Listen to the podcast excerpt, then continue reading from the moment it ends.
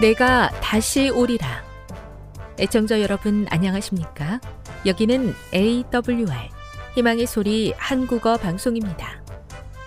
본 방송은 천국 복음을 온 세상에 전파하기 위해 제7일 안식일 예수 재림교회가 설립한 세계 방송망입니다. AWR 희망의 소리는 유럽, 라틴 아메리카, 아프리카, 러시아, 아시아의 방송망을 통해 전 세계에 복음을 전파하고 있습니다. AWR 아시아 희망의 소리 방송국은 한국어 방송을 매일 5시간씩 송출하고 있습니다. 희망의 소리 방송은 인터넷과 스마트폰을 통해서도 언제나 청취하실 수 있습니다. 들으실 수 있는 인터넷 주소는 awr.org입니다. 유튜브로는 AWR 코리아로 검색하시면 됩니다. 이 시간 희망의 소리 한국어 방송과 함께 보람있고 유익한 시간 되시기 바랍니다. 내가 다시 오리라. 여기는 AWR 희망의 소리 한국어 방송입니다. 주파수 안내입니다.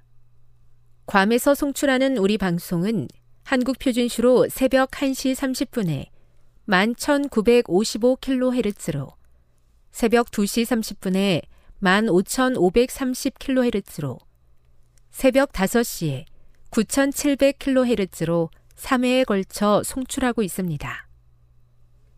스리랑카에서 송출하는 우리 방송은 한국 표준시로 새벽 4시에 9,765kHz로 우즈베키스탄에서는 밤 9시에 15,530kHz로 타지키스탄에서는 밤 9시에 15,515kHz로 각각 1시간씩 방송하고 있습니다. 애청자 여러분의 많은 청취 바랍니다.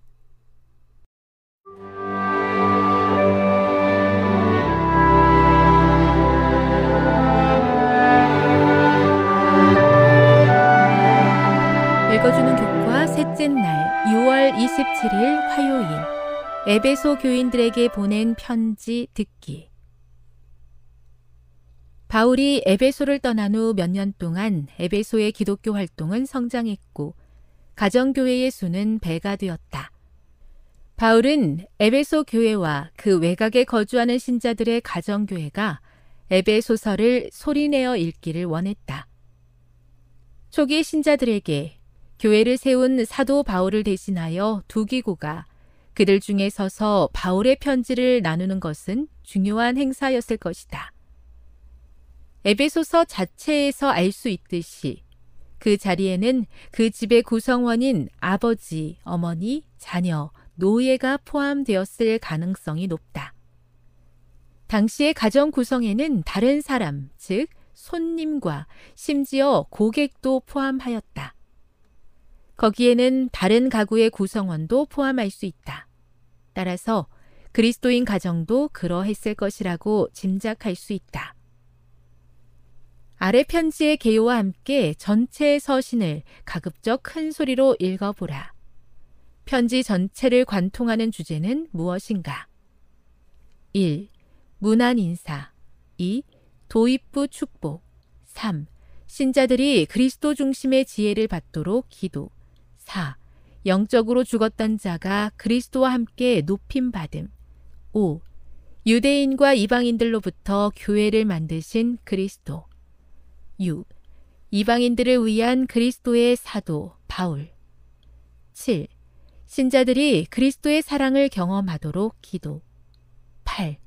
성령으로 감동된 교회의 하나됨을 힘써 지키라. 9. 연합으로 성장하는 새로운 삶을 살라. 10. 사랑과 빛과 지혜 가운데 행하라. 11. 가정에서 그리스도를 닮은 삶을 실천하라. 12. 함께 서라. 하나님의 군대로서의 교회. 13. 마지막 인사. 교훈입니다. 에베소를 떠났지만 바울은 여전히 그들을 생각하고 기도하며 그들을 위해 편지를 보냈다. 다양한 구성원으로 모인 에베소 가정교회는 편지를 함께 읽었다. 묵상. 이 편지가 말하는 핵심 주제가 무엇인지 묵상해 보십시오. 적용. 나도 모르게 내 안에 자리 잡고 나의 영혼을 갉아먹는 죄를 어떻게 대해야 할까요? 오늘 하루 죄를 미워하는 마음을 달라고 기도해 보세요. 영감의 교훈입니다. 그곳에서의 그의 목회는 끊임없는 수고와 많은 시련과 깊은 고뇌의 시절이었다. 공개적으로 백성들을 가르쳤으며 많은 눈물로 그들에게 교훈하고 경고하였다. 바울은 끊임없이 유대인들의 반대를 받았는데 그들은 기회가 있을 때마다 그를 대적하여 민중의 감정을 흔들어 놓았다. 이와 같이 반대를 대항하여 싸우며 지치지 않는 열성으로 복음 사업을 전진시키고 아직 신앙이 어린 교회의 이익을 보호하는 동안 바울은 모든 교회들을 위한 무거운 부담을 안고 있었다. 사도행적 296 바울이 에베소 교회를 위해 편지하고 기도한 것처럼 저도 하나님의 사랑하시는 사람들, 그리고 몸된 교회를 위해서 기도합니다. 오늘 이 하루 사랑하는 사람들, 가족, 그리고 교회 위에 성령의 부어주심과 인도하심이 함께 하옵소서.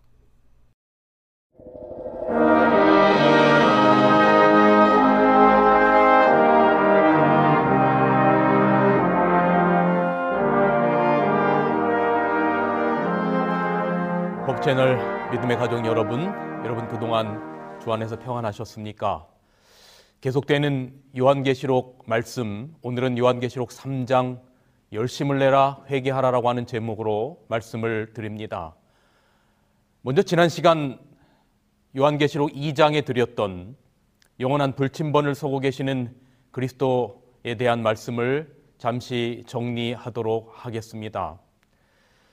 지난 시간 우리는 요한계시록 2장을 살피면서 반모섬에 유배되어 있던 노인 요한에게 안식일에 일곱 촛대, 일곱 교회 사이를 지나다니시는 모습을 살폈습니다.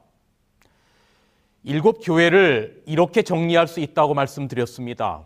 첫째는 요한 당시에 소아시아 지역에 존재했었던 실제의 일곱 교회, 에베소, 서모나, 보가모, 두아디라, 사대, 빌라델비아, 라우디게아.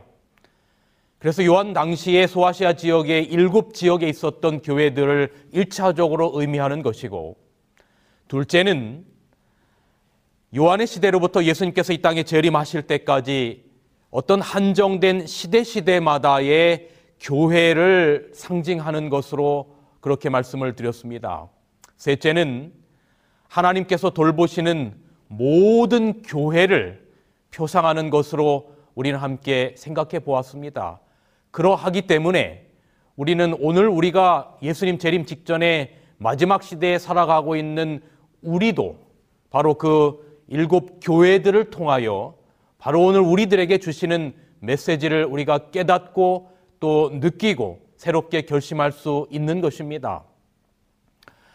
지난 시간 에베소 교회로부터 우리는 네 개의 교회, 요한계시록 2장에 등장하는 두아디라 교회까지의 교회의 특징과 그리고 시대적 교회의 특징, 교훈들을 살폈습니다.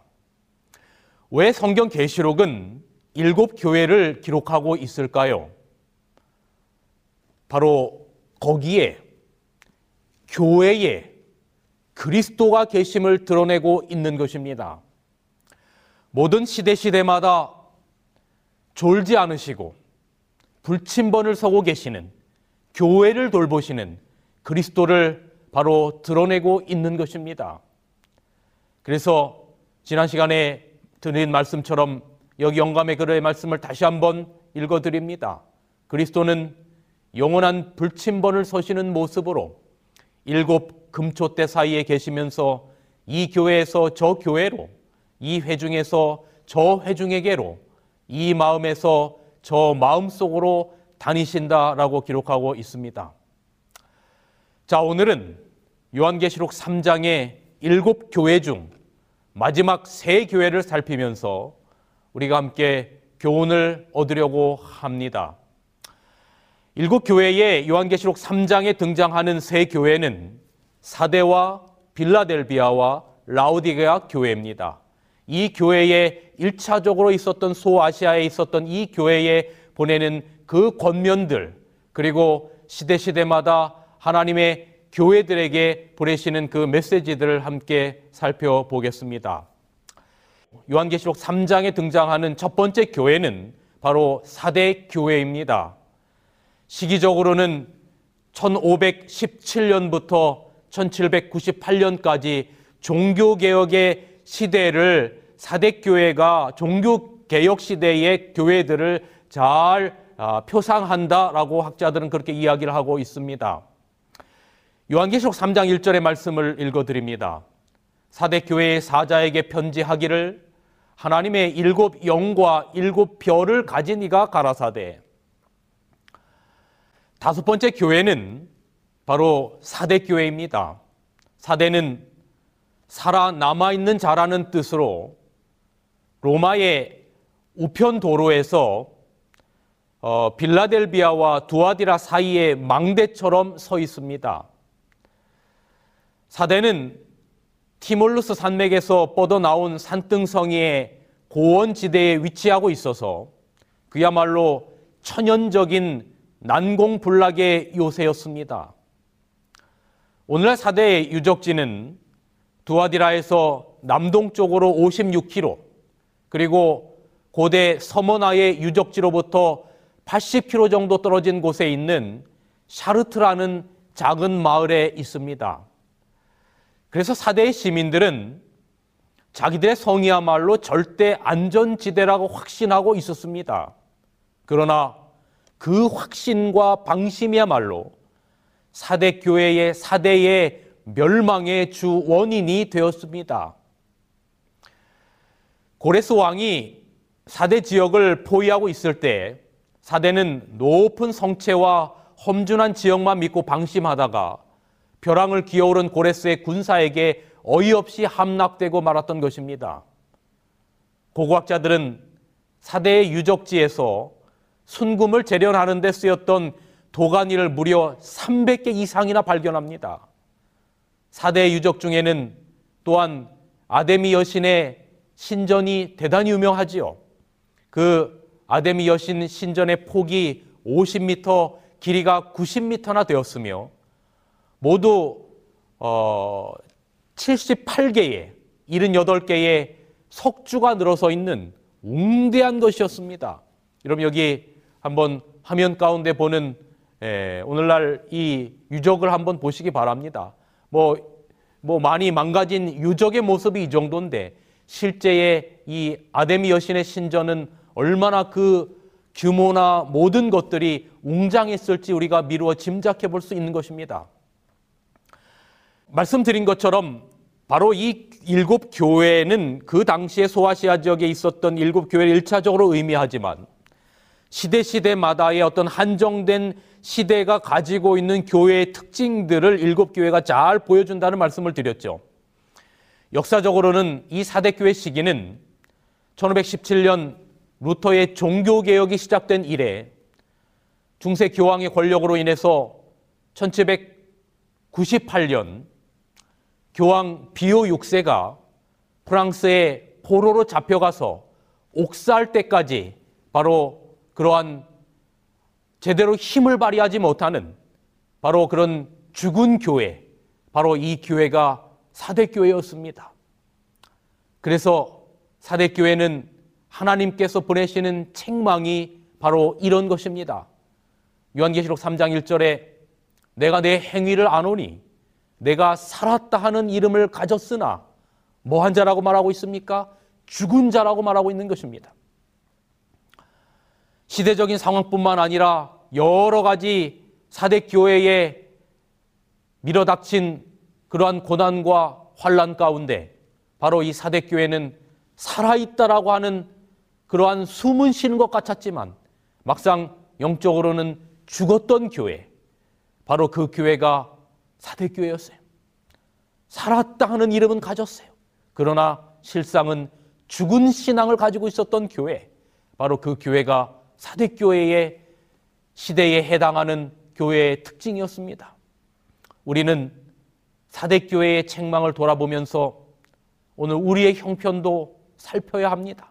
왜냐하면 제가 말씀드린 것처럼 이 일곱 교회의 세 번째는 모든 하나님께서 돌보시는 교회들을 표상한다라고 말했기 때문에 이 사대교회의 책망은 오늘 우리에 대한 책망이기도 한 것입니다.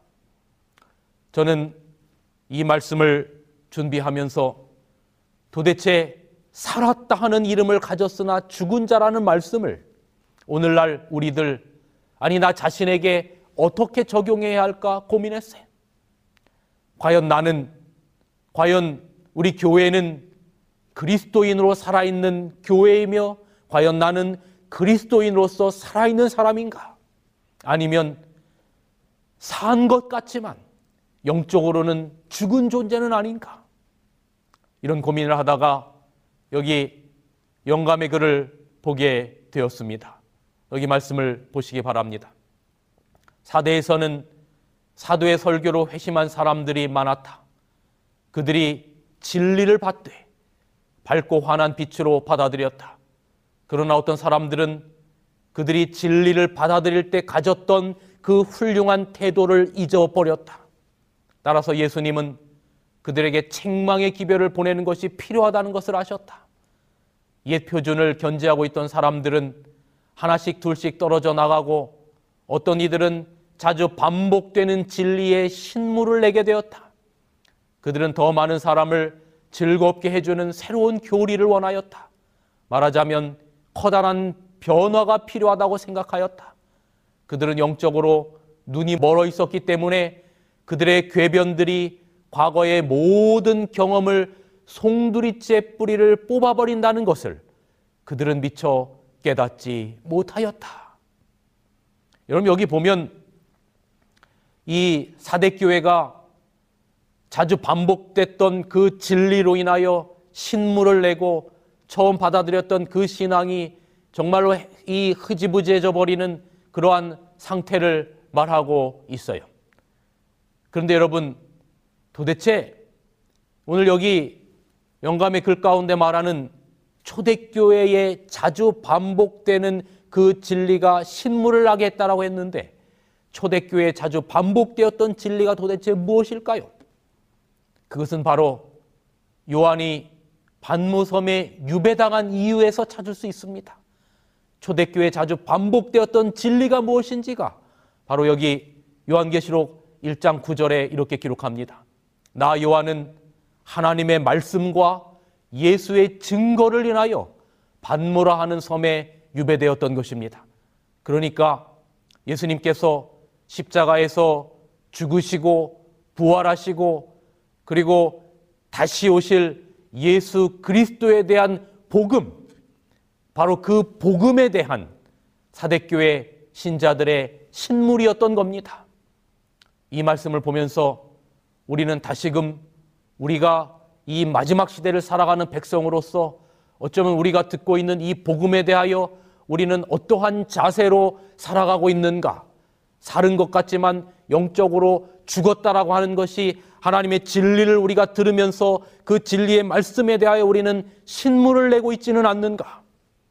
바로 예수 그리스도에 대한 복음, 그리고 그분이 다시 오신겠다라고 약속하신 신약 성경의 예수님의 재림에 대한 복음, 그리고 우리가 하나님의 말씀에 따라서 온전히 순종하면서 살아가야 된다라고 하는 이 놀라운 새 천사의 기별을 전해야 되는 이 복음, 우리는 그에 대하여 어쩌면 신물을 내고 있지는 않은지, 그러면서 무언가 우리를 다시금 영적으로 흥분시킬 만한 어떠한 것들을 우리는 찾고 있지는 않는지, 다시 한번 우리 자신을 사대교회에 살았으나 죽은 자라고 하는 그 메시지를 우리가 마음 가운데 새기면서 예수 그리스도에 대한 복음으로 다시금 온전히 돌아가고 온전히 그 위에 서야겠다라고 하는 생각을 해보게 되는 것입니다.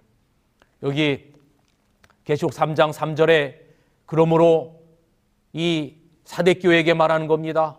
내가 어떻게 받았으며 어떻게 들었는지를 생각하고 복음을 어떻게 받아들였으며 어떻게 들었는지를 생각하고 지키어 회개하라. 지키어 회개하라. 만일 일깨지 아니하면 내가 도적같이 이르니 어느 시에 내가 임할는지 내가 알지 못하리라. 주님 다시 오십니다. 여러분 이것이 우리들에게 정말 복음입니까? 우리 주님 다시 오신다라고 하는 것이 여러분 우리들에게 정말로 기쁨의 소식입니까? 아니면 사대교회처럼 신물을 내는 진리는 아닙니까? 여러분 우리 주님 다시 오실 겁니다. 깨어 있는 자들에게는 주님의 재림이 복음이 되지만 그렇지 않은 자들에게는 영원한 운명의 선고가 될 것입니다.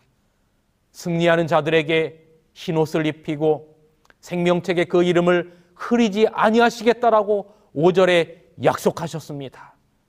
귀 있는 자들이 되셔서 성령이 교회들에게 하시는 말씀을 들으시기를 간절히 바랍니다.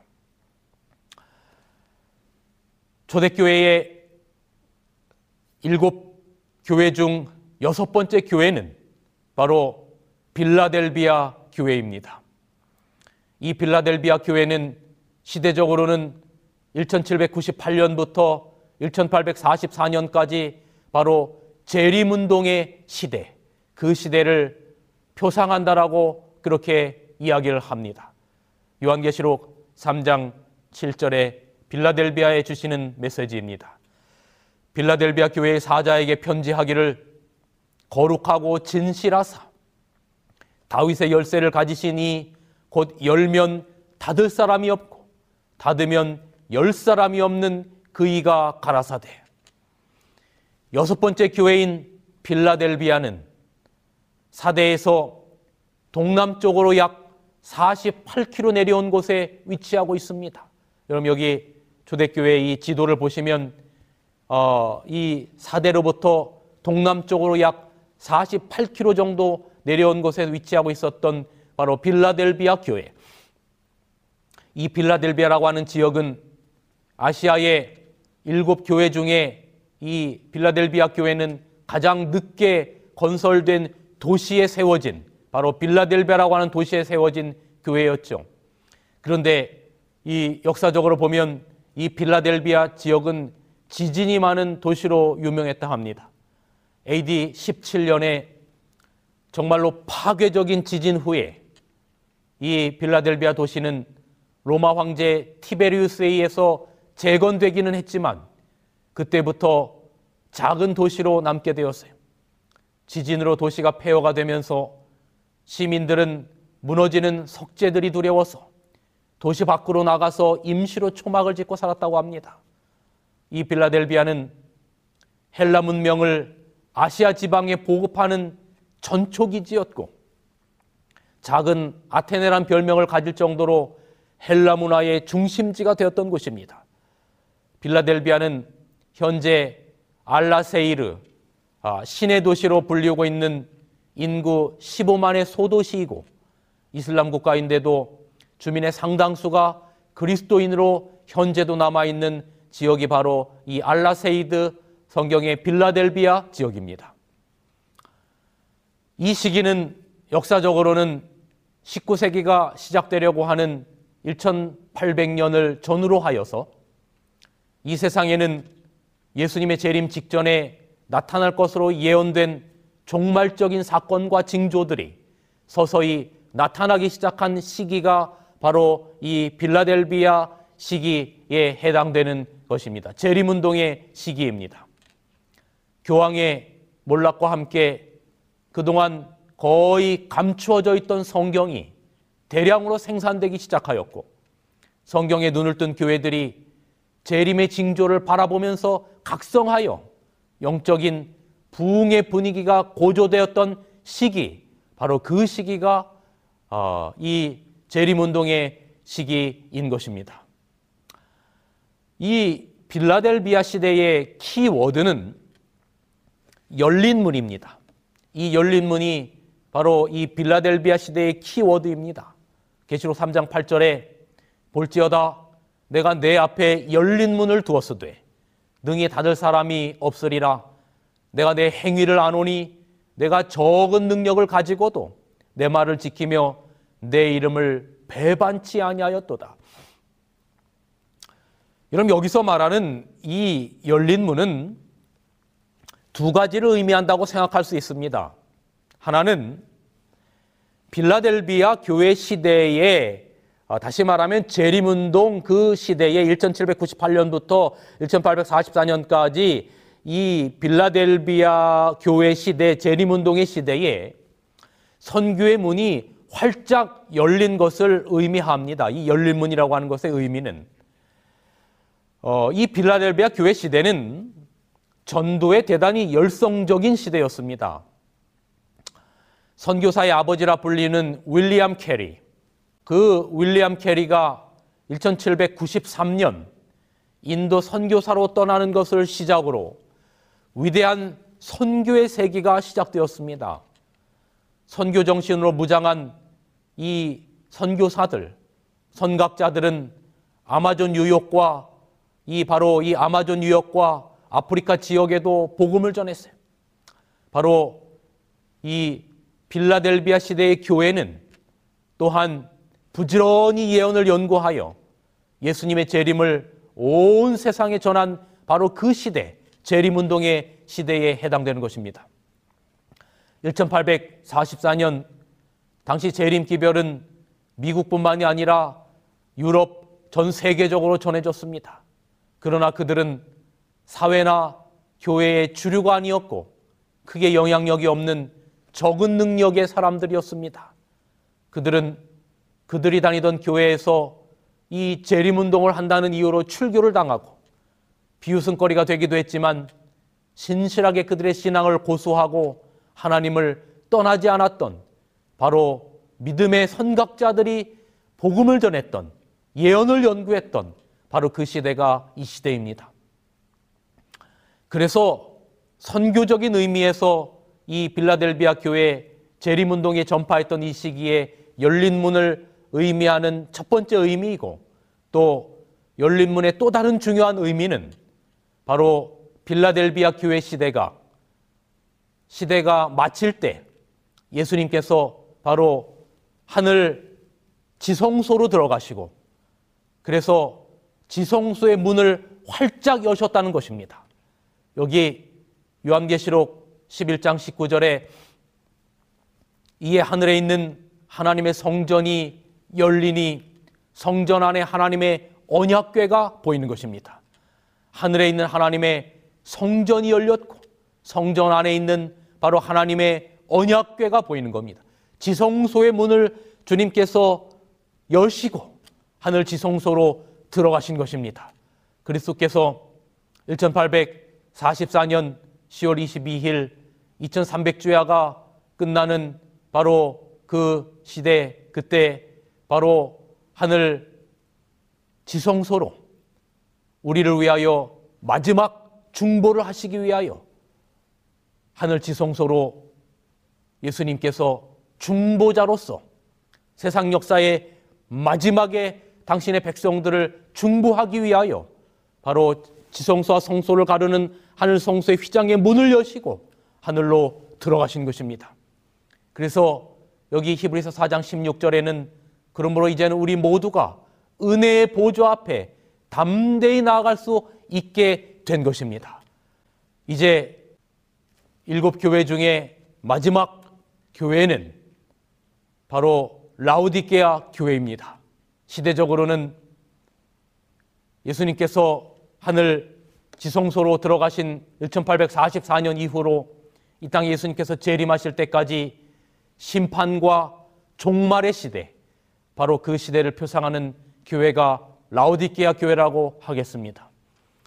요한계시록 3장 14절 라우디게아 교회의 사자에게 편지하기를 아멘이시오 충성되고 참된 증인이시오 하나님의 창조의 근본이시니가 가라사대 라우디게아는 이제 이 소아시아 지역의 지도를 보시면 빌라델비아에서 남동쪽으로 72km 또 에베소에서 동쪽으로 160km쯤 떨어진 곳에 위치하고 있는 도시였어요.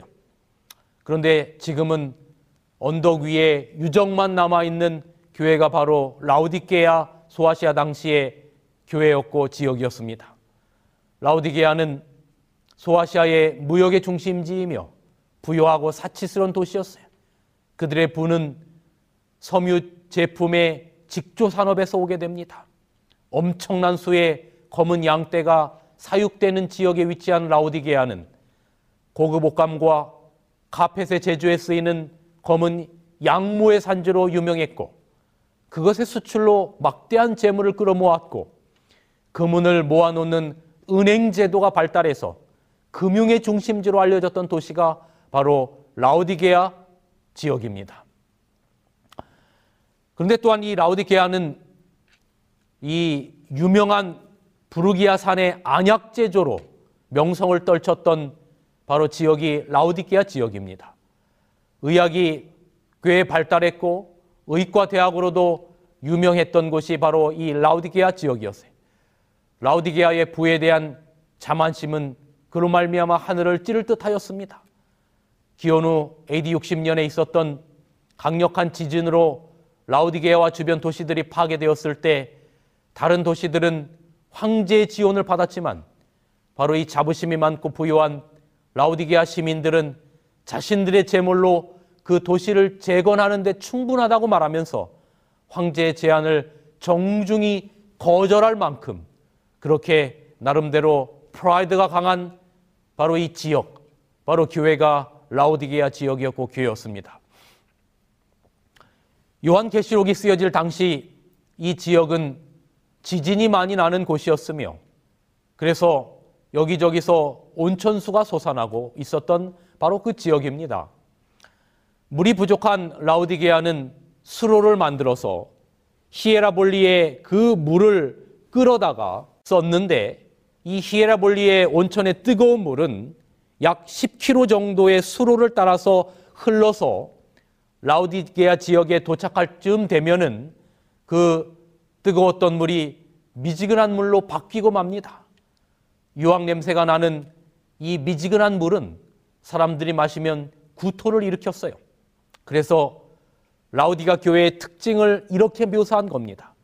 계시록 3장 15절 16절 내가 내 행위를 아노니 내가 차지도 아니하고 덥지도 아니하도다.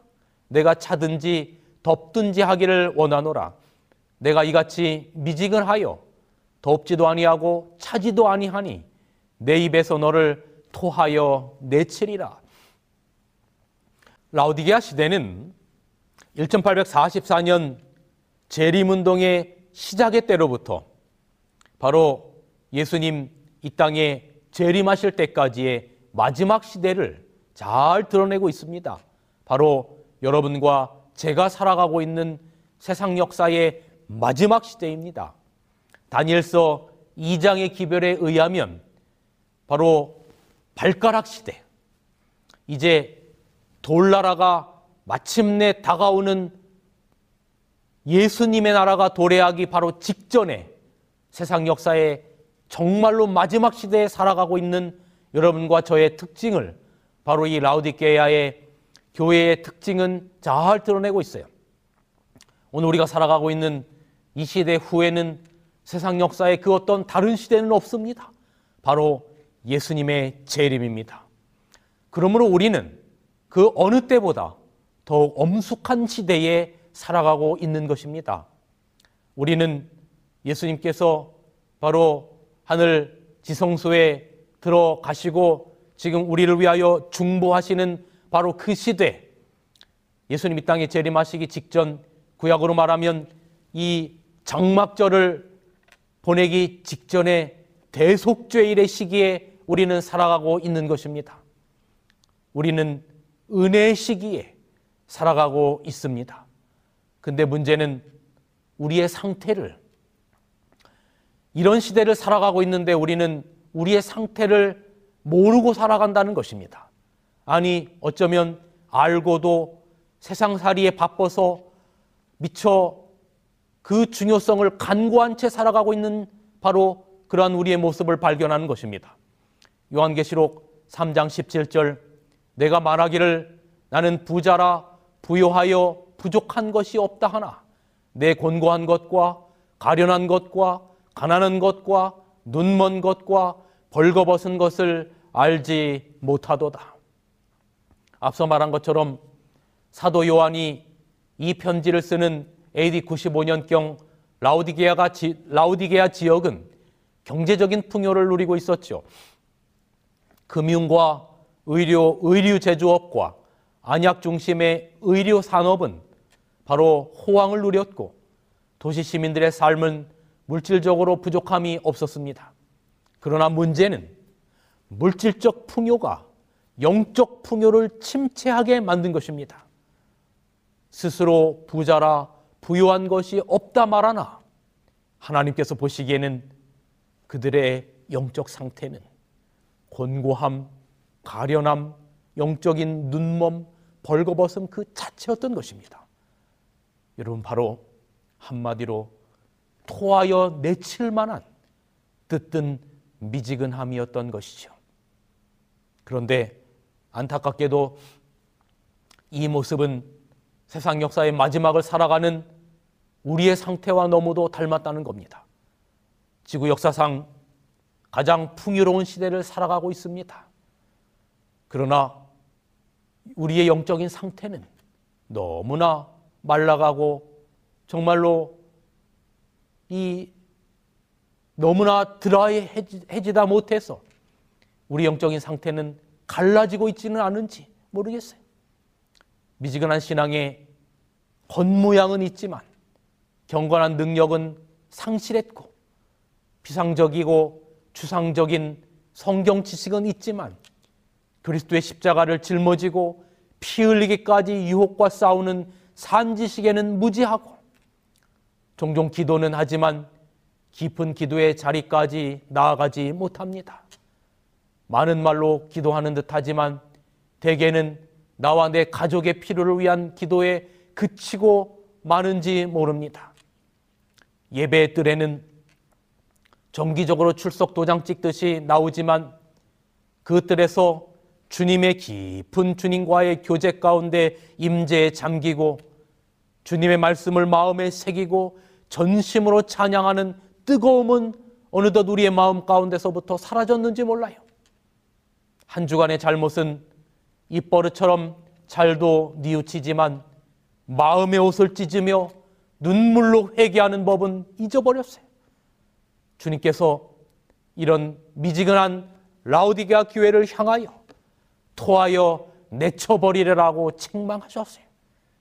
여러분 여기 이 영감의 글의 말씀을 마음에 새겨봅니다. 라우디게아 교회에 보내는 기별은 특별히 오늘날의 하나님 백성들에게 적용된다. 그것은 그리스도인이라고 공언하지만 세상을 너무나 닮았기 때문에 그 차이를 거의 찾아볼 수 없는 사람들에게 보내시는 기별이다. 뭐라고요? 오늘 우리들에게 주시는 라우디게아 기별인데 그리스도인이라고 말은 하지만 세상을 너무나 닮았기 때문에 세상과의 차이를 거의 찾아볼 수 없는 바로 그러한 사람들에게 보내는 기별이 이 라우디게아 교회의 기별이라고 말씀하는 겁니다. 책망만 있고 칭찬이 없는 교회. 바로 라우디게아 교회. 오늘 우리들의 상태를 드러내는 것입니다. 그런데 여러분, 정말 절망입니까? 정말 절망이란 말입니까? 아닙니다. 저는 그렇게 믿지 않습니다. 여기 지난 시간 드렸던 이 영감의 글의 말씀을 다시 한번 가리포 분 기별 2권 396페이지 영문 교회는 비록 연약하고 흠이 있을지라도 지상의 그리스도께서 최고의 관심을 쏟는 유일한 대상이다.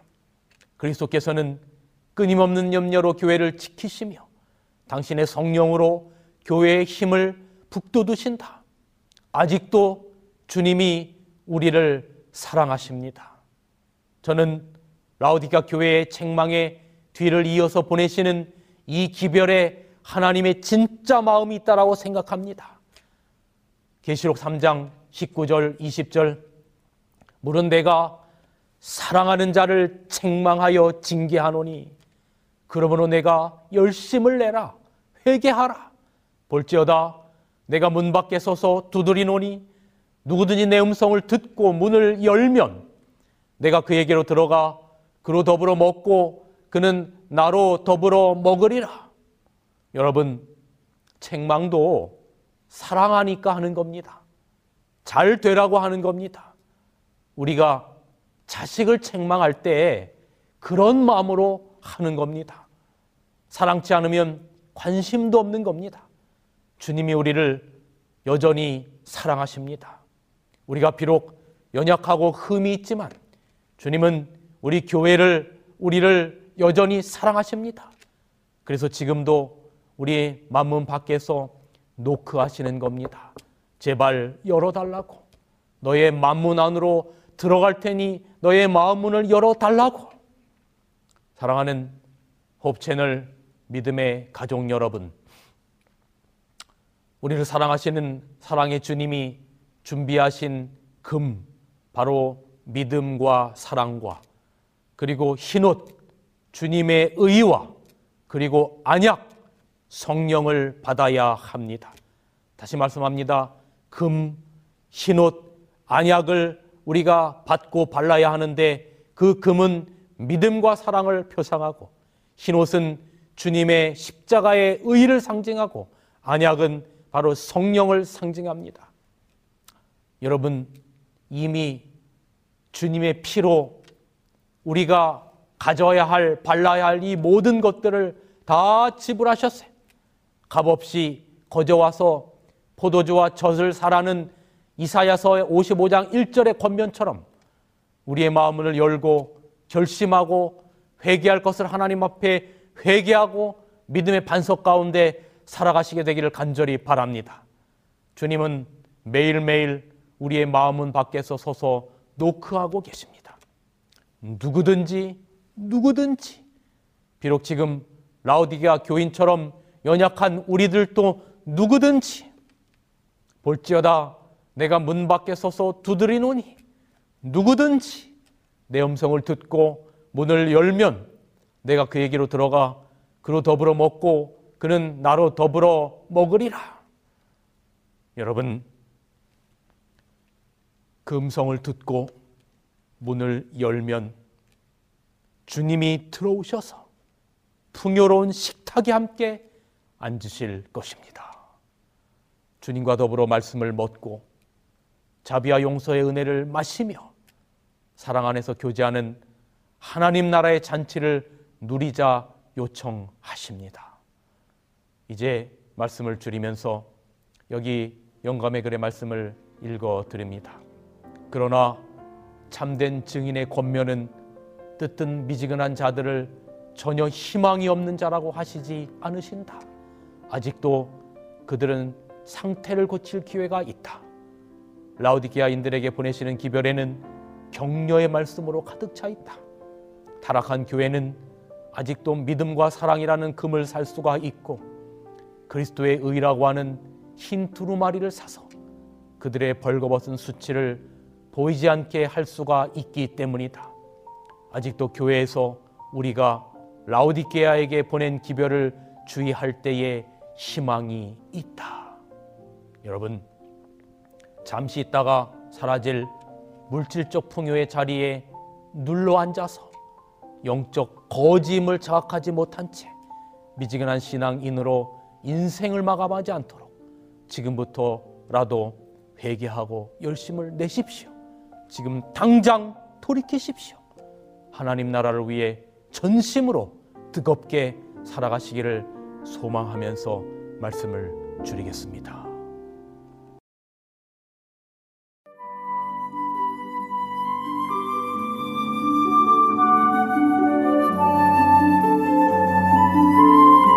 청자 여러분 안녕하십니까?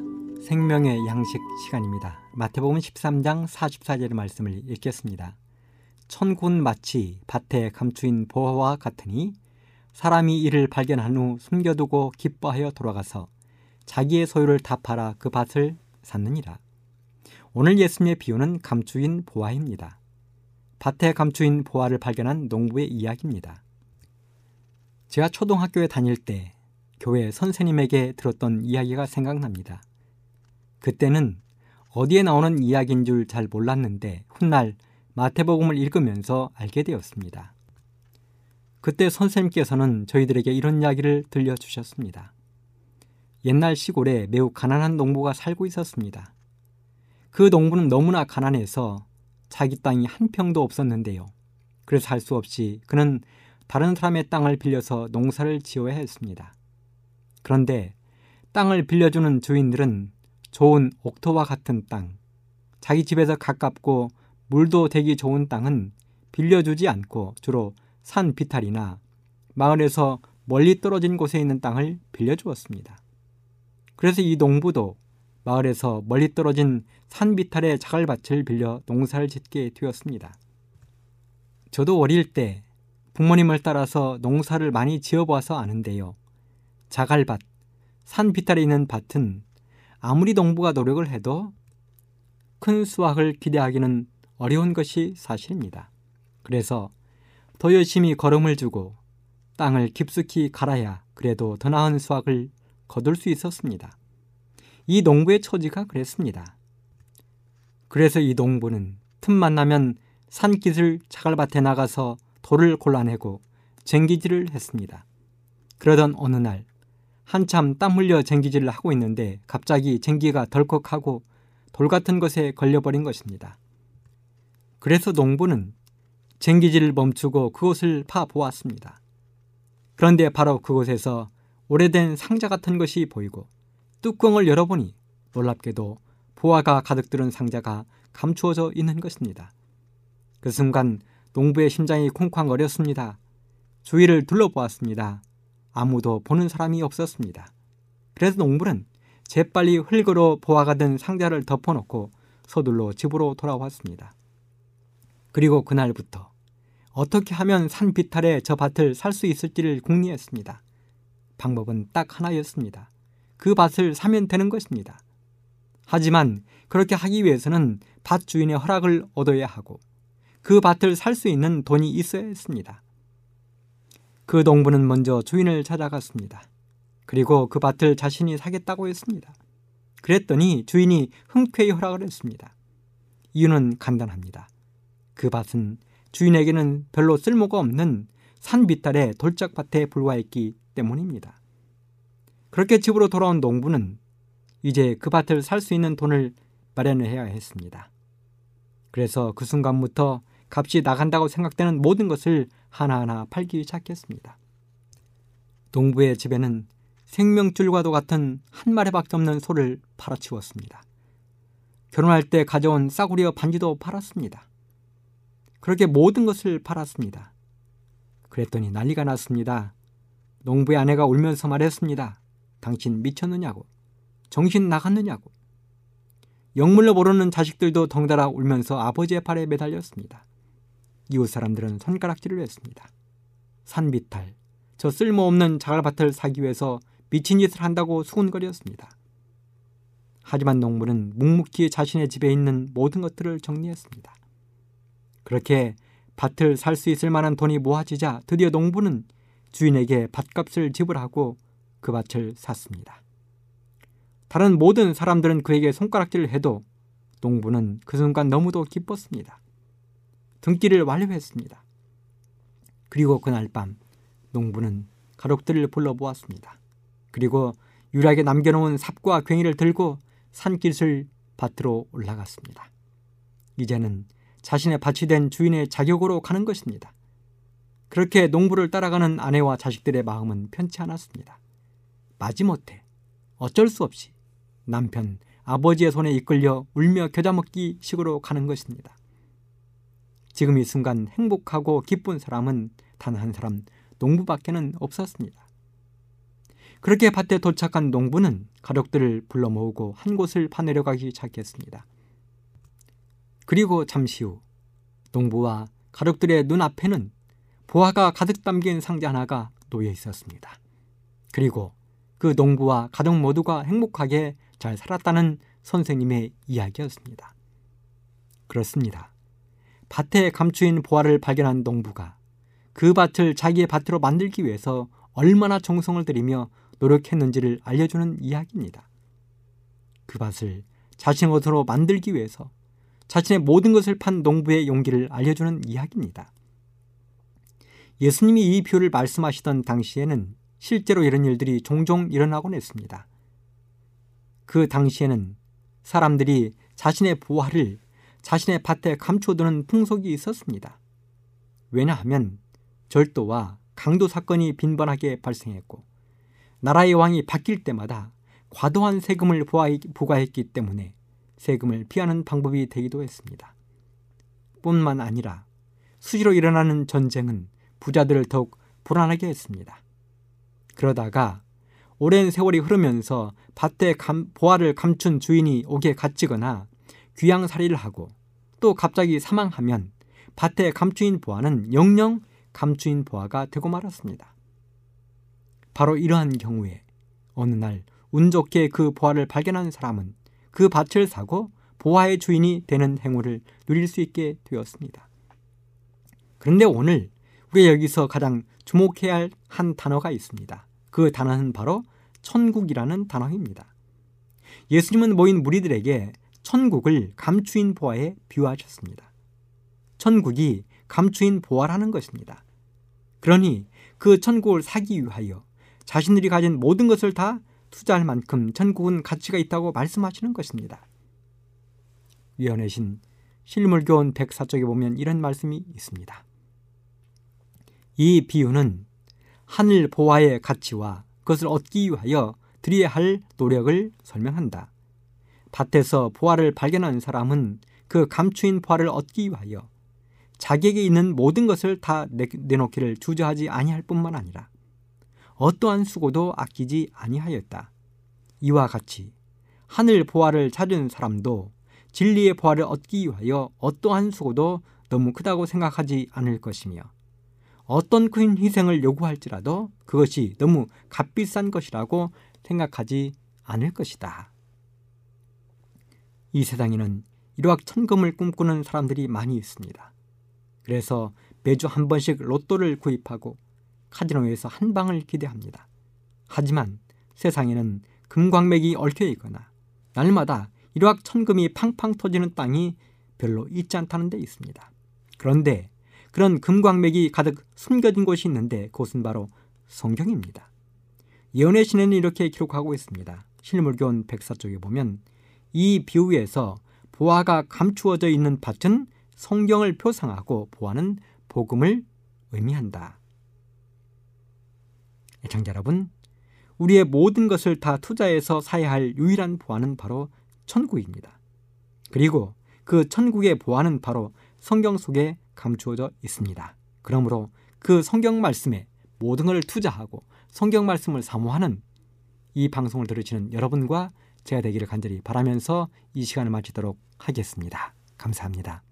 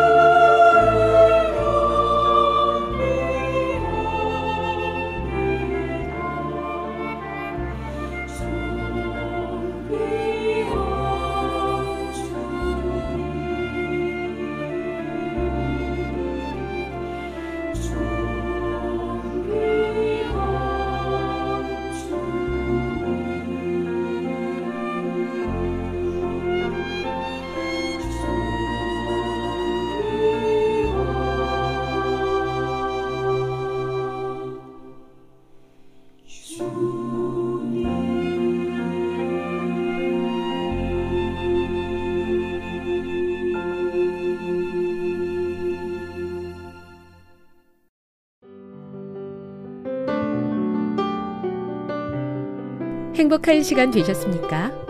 지금까지 여러분께서는 AWR 희망의 소리 한국어 방송을 청취하셨습니다.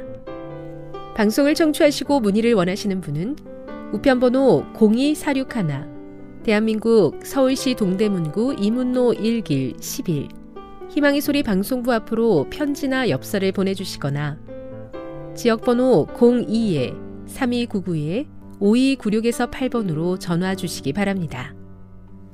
지금까지 함께 해주신 애청자 여러분들께 감사드립니다. 애청자 여러분, 다음 이 시간까지 하나님 안에서 늘 평안하십시오. 감사합니다. 내가 다시 오리라. 여기는 AWR 희망의 소리 한국어 방송입니다.